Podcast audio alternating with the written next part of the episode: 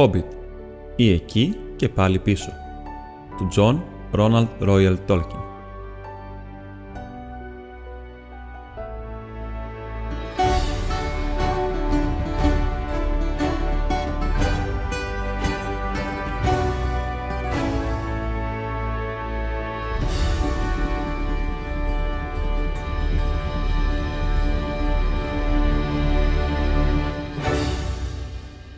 Κεφάλαιο 19 Το τελευταίο μέρος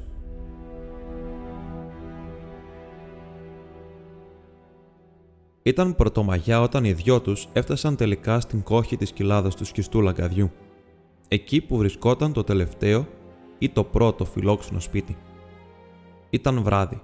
Τα λογάκια τους ήταν κουρασμένα, ιδιαίτερα εκείνο που κουβαλούσε τις αποσκευές και όλοι ένιωθαν την ανάγκη για ξεκούραση. Καθώς κατέβαιναν το απότομο μονοπάτι, ο Μπίλμπο άκουσε πάλι τα ξωτικά να τραγουδούν στα δέντρα, σαν να μην είχαν σταματήσει από τότε που έφυγε. Και μόλις οι καβαλάριδες έφτασαν στα χαμηλότερα ξέφατα του δάσους, ξέσπασαν σε ένα τραγούδι που έμοιαζε πολύ με τα παλιά τους. Ήταν κάπως έτσι. Μαράθηκε ο δράκος, τα δόντια τους σπάσαν, της αρματοσιάς του τα λέπια σκουριάσαν, Μαν το σπαθί στο μόσι και το θρόνι χαθεί κι η δύναμη και ο πλούτος του κάθε κουρσευτή. Το γόρταν θύζει ακόμα οι φίλοσχες αλεύουν, κυλάει το ποτάμι, τα ξωτικά χορεύουν. Έλα τραλαλατλαρό, στην κοιλάδα έχει χορό. Τα στέρια γυαλίζουν χιλιάδες πετράδια και το φεγγαράκι ασήμι τα βράδια η φλόγα στο τζάκι, χρυσάφι αστράφτη, άλλη του στη γη για να το βρει που σκάφτει. Έλα τραλαλαλαρό, στην κοιλάδα χει χορό. Ει, για πού τραβάτε τόσο αργά γυρνάτε, κυλάει το ποτάμι, τα στέρια φευγάτα, που τρέχετε έτσι τα χέρια γεμάτα, τα ξωτικά καρτέρι στείνουν το στρατοκόπο να λαφρύνουν. Έλα τραλαλαλαρό, στην κοιλάδα χει χορό. Τότε τα ξωτικά της κοιλάδας βγήκαν έξω, τους χαιρέτησαν και τους οδήγησαν πέρα από το ποτάμι στο σπίτι του Έλτροτ. Εκεί τους έγινε θερμή υποδοχή και υπήρχαν πολλά πρόθυμα αυτιά εκείνο το βράδυ για να ακούσουν την ιστορία των περιπετειών τους. Ο Γκάνταλφ ήταν αυτός που μίλαγε, γιατί ο Μπίλμπο είχε γλαρώσει από την κούραση. Το μεγαλύτερο μέρος της ιστορίας το ήξερε, γιατί το είχε ζήσει και το είχε διηγηθεί ο ίδιος τον Γκάνταλφ στη διαδρομή του γυρισμού ή στο σπίτι του Άρκου. Αλλά κάθε τόσο άνοιγε το ένα μάτι και άκουγε όταν ο Γκάνταλφ διηγιόταν κάτι που δεν το ήξερε ακόμα. Έμαθε έτσι που ήταν ο Γκάνταλφ όσο καιρό τους είχε αφήσει μόνος.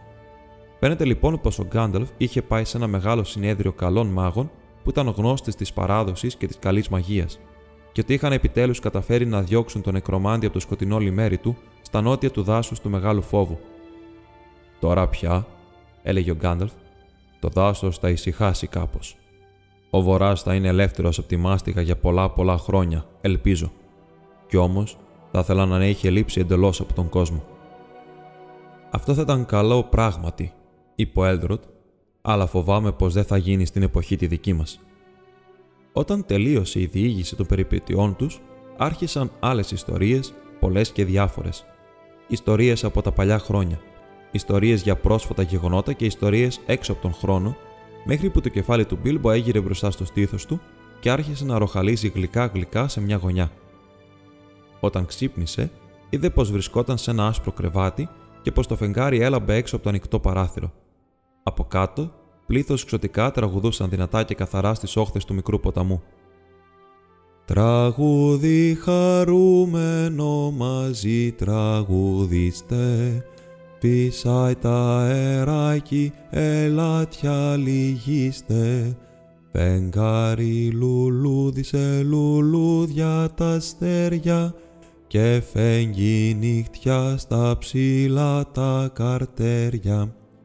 Ορέψτε χαρούμενα το πόδι φτερό, χορτάρια παλό κοιμισμένο νερό. Ποτάμια σημαίνιο και στρέχουνε πέρα, Αύριο έρχεται μαγιάτικη μέρα, τραγούδια πάλο, όνειρα να το τίσουμε κι έτσι τυλιγμένο θα τον αφήσουμε. Κύμα το διαβάτης σοπάστε τα πεύκα. Κοιμήσου, κοιμήσου, κλόη και λεύκα. Σοπάστε θροίσματα φεγγάρι συσβήσε. Βάθια σκοτεινιά τα μάτια σου κλείσε. Σώπα φτέλια σώπα τριζώνει, αύριο μέρα μαγιού ξημερώνει. Λοιπόν, χαρούμενα πλάσματα, έκανε ο Μπίλμπο, κοιτάζοντας έξω. Τι ώρα λέει το φεγγάρι, το νανούρισμά σας θα ξύπναγε και μεθυσμένο τελώνει ακόμα. Πάντως σας ευχαριστώ. Και το ροχαλιτό το δικό σου θα ξύπναγε και πετρωμένο δράκο. Πάντως ευχαριστούμε. Του απάντησαν γελώντας. Πλησιάζει η αυγή και εσύ κοιμάσαι από τότε που άρχισε η νύχτα. Αύριο ίσως θα έχεις διατρευτεί από την κούραση. Λίγο ύπνο στο σπίτι του Έλδροτ είναι σπουδαίο γιατρικό, είπε αυτός, και σκοπεύω να πάρω όσο πιο πολύ μπορώ από αυτό. Σας καληνυχτίζω και πάλι, χαριτωμένοι φίλοι μου. Και με αυτά τα λόγια γύρισε στο κρεβάτι του και κοιμήθηκε ως αργά το πρωί. Η κούρασή του πέρασε γρήγορα μέσα σε εκείνο το σπίτι και το κέφι του έφτιαξε. Χόρεψε και αστιεύτηκε γλέντισε και ξενύχτησε πολλές φορές με τα ξωτικά της κοιλάδας. Αλλά ακόμα και αυτό το χαρούμενο σπίτι δεν μπορούσε να τον καθυστερήσει για πολύ και σκεφτόταν συνέχεια τον γυρισμό στο δικό του σπιτικό. Μετά από μια εβδομάδα λοιπόν, αποχαιρέτησε τον Έλδροτ και αφού του χάρισε μερικά μικροδωράκια, δεν θέλησε να δεχτεί τίποτα ακριβό, ξεκίνησε μαζί με τον Γκάνταλφ. Καθώς έφευγαν από την κοιλάδα, ο ουρανός σκοτίνιασε στα δυτικά μπροστά τους και ο άνεμος με τη βροχή ήρθε να τους προϋπαντήσουν. Μάη να σου πετύχει, είπε ο Μπίλμπο καθώς η βροχή του χτύπαγε το πρόσωπο. Τώρα όμως έχουμε αφήσει πίσω τους μύθους και γυρίζουμε σπίτι.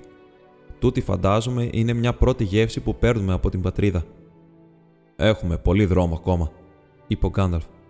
Ναι, αλλά είναι η τελευταία διαδρομή, είπε ο Μπίλμπο. Έφτασαν στο ποτάμι που ήταν στα σύνορα ακριβώς της ερημιάς και στο πέρασμα κάτω από την απότομη όχθη, που ίσως θυμάστε. Τα νερά του ποταμού ήταν φουσκωμένα τόσο από τα λιωμένα χιόνια, όσο και από την βροχή που έπεφτε όλη μέρα. Πέρασαν ωστόσο με αρκετή δυσκολία και βιάστηκαν να προχωρήσουν, καθώς έπεφτε το βράδυ στο τελευταίο μέρος του ταξιδιού τους.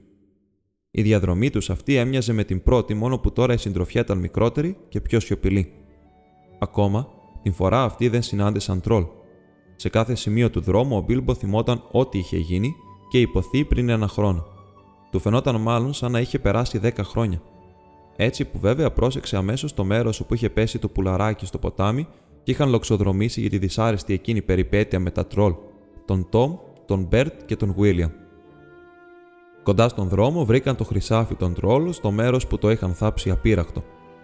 Εγώ έχω αρκετό για όλη μου τη ζωή, είπε ο Μπίλμπο μόλις το ξέθαψαν. Καλύτερα να το πάρεις εσύ αυτό, Γκάνταλφ. Νομίζω πως μπορείς να το χρησιμοποιήσεις κάπου. Και βέβαια μπορώ, είπε ο μάγος. Αλλά θα το μοιραστούμε στα ίσα. Μπορεί να ανακαλύψεις ότι έχεις περισσότερες ανάγκες από όσες φανταζόσουν. Έτσι έβαλαν το χρυσάφι σε σακούλια και τα φόρτωσαν στα αλογάκια, αν και καθόλου δεν τους άρεσε αυτό. Μετά η πορεία τους έγινε πιο αργή, γιατί τον περισσότερο καιρό πήγαιναν με τα πόδια. Αλλά η γη ήταν πράσινη και υπήρχε άφθονο χορτάρι, όπου το χόμπιτ περπατούσε ολόχαρο. Σκούπιζε το πρόσωπό του με ένα κόκκινο μεταξωτό μαντίλι όχι από τα δικά του, κανένα δεν είχε σωθεί, αυτό το είχε δανειστεί από τον Έλροντ, γιατί τώρα ο Ιούνιος είχε φέρει το καλοκαίρι και ο καιρός ήταν φωτεινός και ζεστός πάλι. Καθώς όλα τα πράγματα έχουν ένα τέλος, ακόμα και αυτή η ιστορία, ήρθε μια μέρα που αντίκρισαν επιτέλους την χώρα όπου γεννήθηκε και ανατράφηκε ο Μπίλμπο και όπου τα σχήματα των τοπίων και των δέντρων του ήταν τόσο γνώριμα όσο το σχήμα των χεριών και των ποδιών του. Όταν έφτασαν σε ένα ύψωμα, μπόρεσε να δει τον λόφο του από μακριά. Σταμάτησε ξαφνικά και είπε «Οι δρόμοι κυλάνε, κυλάνε, βράχια και δέντρα περνάνε, σπηλιές που δεν βλέπει η μέρα, ποτάμια που δεν φτάνουνε πέρα. Πάνω από τα χιόνια στις πλαγιές μες στα λουλούδια και βραγιές, πάνω από πέτρα και χορτάρι και στα βουνά με το φεγγάρι. Οι δρόμοι κυλάνε, κυλάνε, σύννεφα κι άστρα περνάνε, μα ο στρατοκόπος πάλι θα φτάσει στο σπιτικό του να ξαποστάσει μάτια που αντίκρισαν φωτιές και είδαν τον τρόμο στις πηγέ, χαίρονται λιβάδια τώρα πίσω στη χομπιτοχώρα. Ο Γκάνταλφ τον κοίταξε καλά-καλά. Καλέ μου, Μπίλμπο, είπε. Κάτι τρέχει με σένα, δεν είσαι πια το χόμπιτ που ήσουνα. Κι έτσι πέρασαν τη γέφυρα, πέρασαν και το μήλο του ποταμού και έφτασαν ακριβώς έξω από την πόρτα του Μπίλμπο. Σε καλό μου, τι συμβαίνει εδώ, φώναξε. Μεγάλη κίνηση υπήρχε και τύποι κάθε λογής, αξιοπρεπεί και αναξιοπρεπεί, ήταν πυκνομαζεμένοι μπροστά στην πόρτα του και πολλοί μπαινόβιαναν χωρίς καν να σκουπίζουν τα πόδια του στο χαλάκι, όπως παρατήρησε ενοχλημένος ο Μπίλμπο. Αν αυτός ήταν κατάπληκτος, η δική τους έκπληξη ήταν ακόμα μεγαλύτερη. Είχε γυρίσει πίσω στη μέση ενός πληστηριασμού. Μια μεγάλη πινακίδα, μαύρη με κόκκινα γράμματα, κρεμόταν στην πόρτα και ανακοίνωνε ότι στις 22 Ιουνίου οι κύριοι κύριοι σκαλιστής, τρυποτή και ψαχουλευτής θα πουλούσαν σε πληστηριασμό τα υπάρχοντα του μακαρίτη Bilbo Baggins, οδός Μπαγκ, κάτω λόφος, Χόμπιτον. Οι πωλήσεις θα άργησαν στις 10 ακριβώς. Τώρα ήταν σχεδόν μεσημέρι και τα περισσότερα πράγματα είχαν κιόλας πουληθεί, σε διάφορες τιμές από σχεδόν τσάπα μέχρι πολύ ακριβά. Τα ξαδέρφια του Μπίλμπο, οι Σάκβιλ Baggins, ασχολούνταν τώρα να παίρνουν τα μέτρα των δωματίων του για να δουν αν θα χώραγε η δική τους επίπλωση. Με λίγα λόγια, ο Μπίλμπο ήταν νεκρός μέχρι τις αποδείξεις του εναντίον, και όλοι όσοι το είχαν διαδώσει αυτό λυπήθηκαν που το εναντίον αποδείχτηκε. Η επιστροφή του κυρίου Μπίλμπο Μπάκινγκς έφερε μεγάλη αναστάτωση πάνω και κάτω από τον λόφο και πέρα από το νερό, για πολλές μέρες. Οι νομικές φασαρίες μάλιστα κράτησαν χρόνια και πέρασε κάμποσο καιρός πριν γίνει ξανά παραδεχτό ότι ήταν πράγματι ζωντανός. Εκείνοι που είχαν αγοράσει σε τιμή ευκαιρίας πράγματά τους στον πληστηριασμό, χρειάστηκε πολύ κόπο για να πιστούν να τα γυρίσουν πίσω. Στο τέλος, για να κερδίσει χρόνο ο Μπίλμπο, αναγκάστηκε να ξαναγοράσει πολλά από τα έπιπλά του. Πολλά από τα σημαίνια κουταλάκια του εξαφανίστηκαν μυστηριωδώς και ποτέ δεν μαθεύτηκε τι έγιναν. Προσωπικά υποπτευόταν τα ξαδέρφια του, του Σάκβιλ Μπάγκινγκ. Αυτοί από τη μεριά τους ποτέ δεν παραδέχτηκαν ότι ο Μπάγκινγκ που γύρισε ήταν ο πραγματικός, και δεν είχαν φιλικές σχέσεις με τον Μπίλμπο από τότε. Η αλήθεια ήταν πως θα τους άρεσε πάρα πολύ να μείνουν στο όμορφο χοπιτό σπιτό του. Στην πραγματικότητα, ο Μπίλμπο ανακάλυψε πως είχε χάσει κάτι παραπάνω από τα κουταλάκια. Είχε χάσει την υπόλοιψή του. Είναι αλήθεια ότι έμεινε για πάντα φίλος των ξωτικών και είχε την εκτίμηση των νάνων, των μάγων και όλων των παρόμοιων που περνούσαν από εκεί, αλλά στο περιβάλλον του δεν ήταν πια ευυπόληπτο. Πραγματικά, τα χόμπι της γειτονιάς του τον θεωρούσαν τώρα ιδιόρυθμο, εκτός από τους ανιψιούς του και τις ανιψιές του, από τη μεριά των Τουκ, αλλά και αυτούς δεν τους εθάρρυναν οι μεγαλύτεροι τους να έχουν πολλές φιλίες μαζί του. Λυπάμαι που το λέω, αλλά του Μπίλμπο δεν του κεγόταν καρφί. Ήταν πολύ πολύ ευχαριστημένος, και ο ήχος της αγέρας του στην πυροστιά του φαινόταν ακόμα πιο μουσικός από ό,τι στις ήσυχες μέρες πριν από την αναπάντηχη βεγγέρα. Το σπαθί του το είχε κρεμάσει πάνω από το τζάκι. Τον θώρακα της πανοπλίας του τον τοποθέτησε σε περίοπτη θέση στο χόλ του μέχρι που τον έδωσε σε ένα μουσείο. Το χρυσάφι και το ασίμι του το ξόδεψε το πιο πολύ σε δώρα, χρήσιμα αλλά και πανάκριβα. Πράγμα που ως ένα βαθμό δικαιολογεί την αγάπη που του είχαν τα νύψια του. Το μαγικό δαχτυλίδι του το κράτησε μυστικό και το χρησιμοποιούσε κυρίως όταν έρχονταν ανεπιθύμητοι επισκέπτες. Άρχισε να γράφει ποίηματα και να κάνει επισκέψεις στα ξωτικά.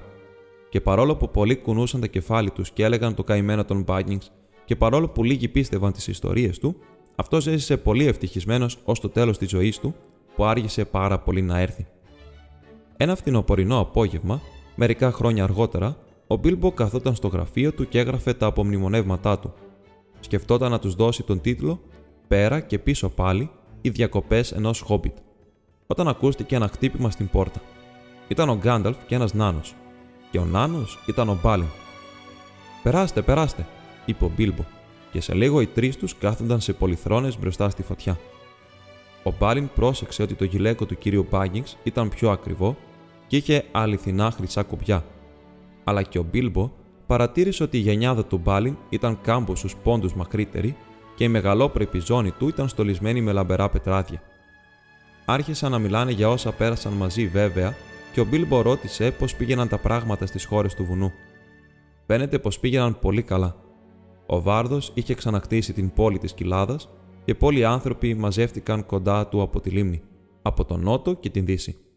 Η κοιλάδα καλλιεργήθηκε πάλι και έγινε πλούσια, και η ερημιά γέμιζε την άνοιξη με πουλιά και λουλούδια, το φθινόπωρο με φρούτα και γιορτές. Η Λιμνούπολη ξαναχτίστηκε και ήταν πιο πλούσια και ζωντανή από ποτέ άλλοτε και τόνοι εμπορευμάτων ανεβοκατέβαιναν στον τρεχοπόταμο. Φιλία και ειρήνη επικρατούσαν ανάμεσα στους ανθρώπους, τα ξωτικά και τους νάνους στα μέρη εκείνα. Ο παλιός αφέντης είχε κακό τέλος. Ο Βάρδος του είχε δώσει πολύ χρυσάφι για να βοηθήσει τους λιμνάνθρωπου, αλλά καθώς ήταν από το είδος των ανθρώπων που εύκολα προσβάλλονται από την αρρώστια του δράκου, την απληστία, άρπαξε το περισσότερο χρυσάφι και το έσκασε. Πέθανε από την πείνα στην έρημο, εγκαταλειμμένος από τους συντρόφους του. Ο καινούριος αφέντης είναι πιο σοφό, είπε ο Μπάλιν, και πολύ αγαπητός γιατί βέβαια συντέλεσε πολύ στην σημερινή ευημερία. Συνθέτουν τραγούδια που λένε πως τις μέρες του τα ποτάμια τρέχουν χρυσάφι. Έτσι λοιπόν οι προφητείες των παλιών τραγουδιών βγήκαν κάπως αληθινές, είπε ο Μπίλμπο. Φυσικά, είπε ο Γκάνταλφ. Γιατί παρακαλώ να μην βγουν αληθινές, μη μου πεις πως αφισβητείς τις προφητείες επειδή έβαλες και εσύ το χεράκι σου για να πραγματοποιηθούν. Δεν πιστεύω να φαντάζεσαι πως όλες σου οι περιπέτειες και οι σωτηρίες οφείλονται μονάχα στην τύχη για δικό σου μονόφελο. Είσαι θαυμάσιος χαρακτήρας, κύριε Μπάκινγκ, και σε αγαπώ πολύ. Αλλά στο κάτω-κάτω δεν είσαι παρά ένα μικρό πλασματάκι μέσα στον απέραντον κόσμο. Ευτυχώς, είπε ο Μπίλμπο γελώντας και του έδωσε την καπνοσακούλα του.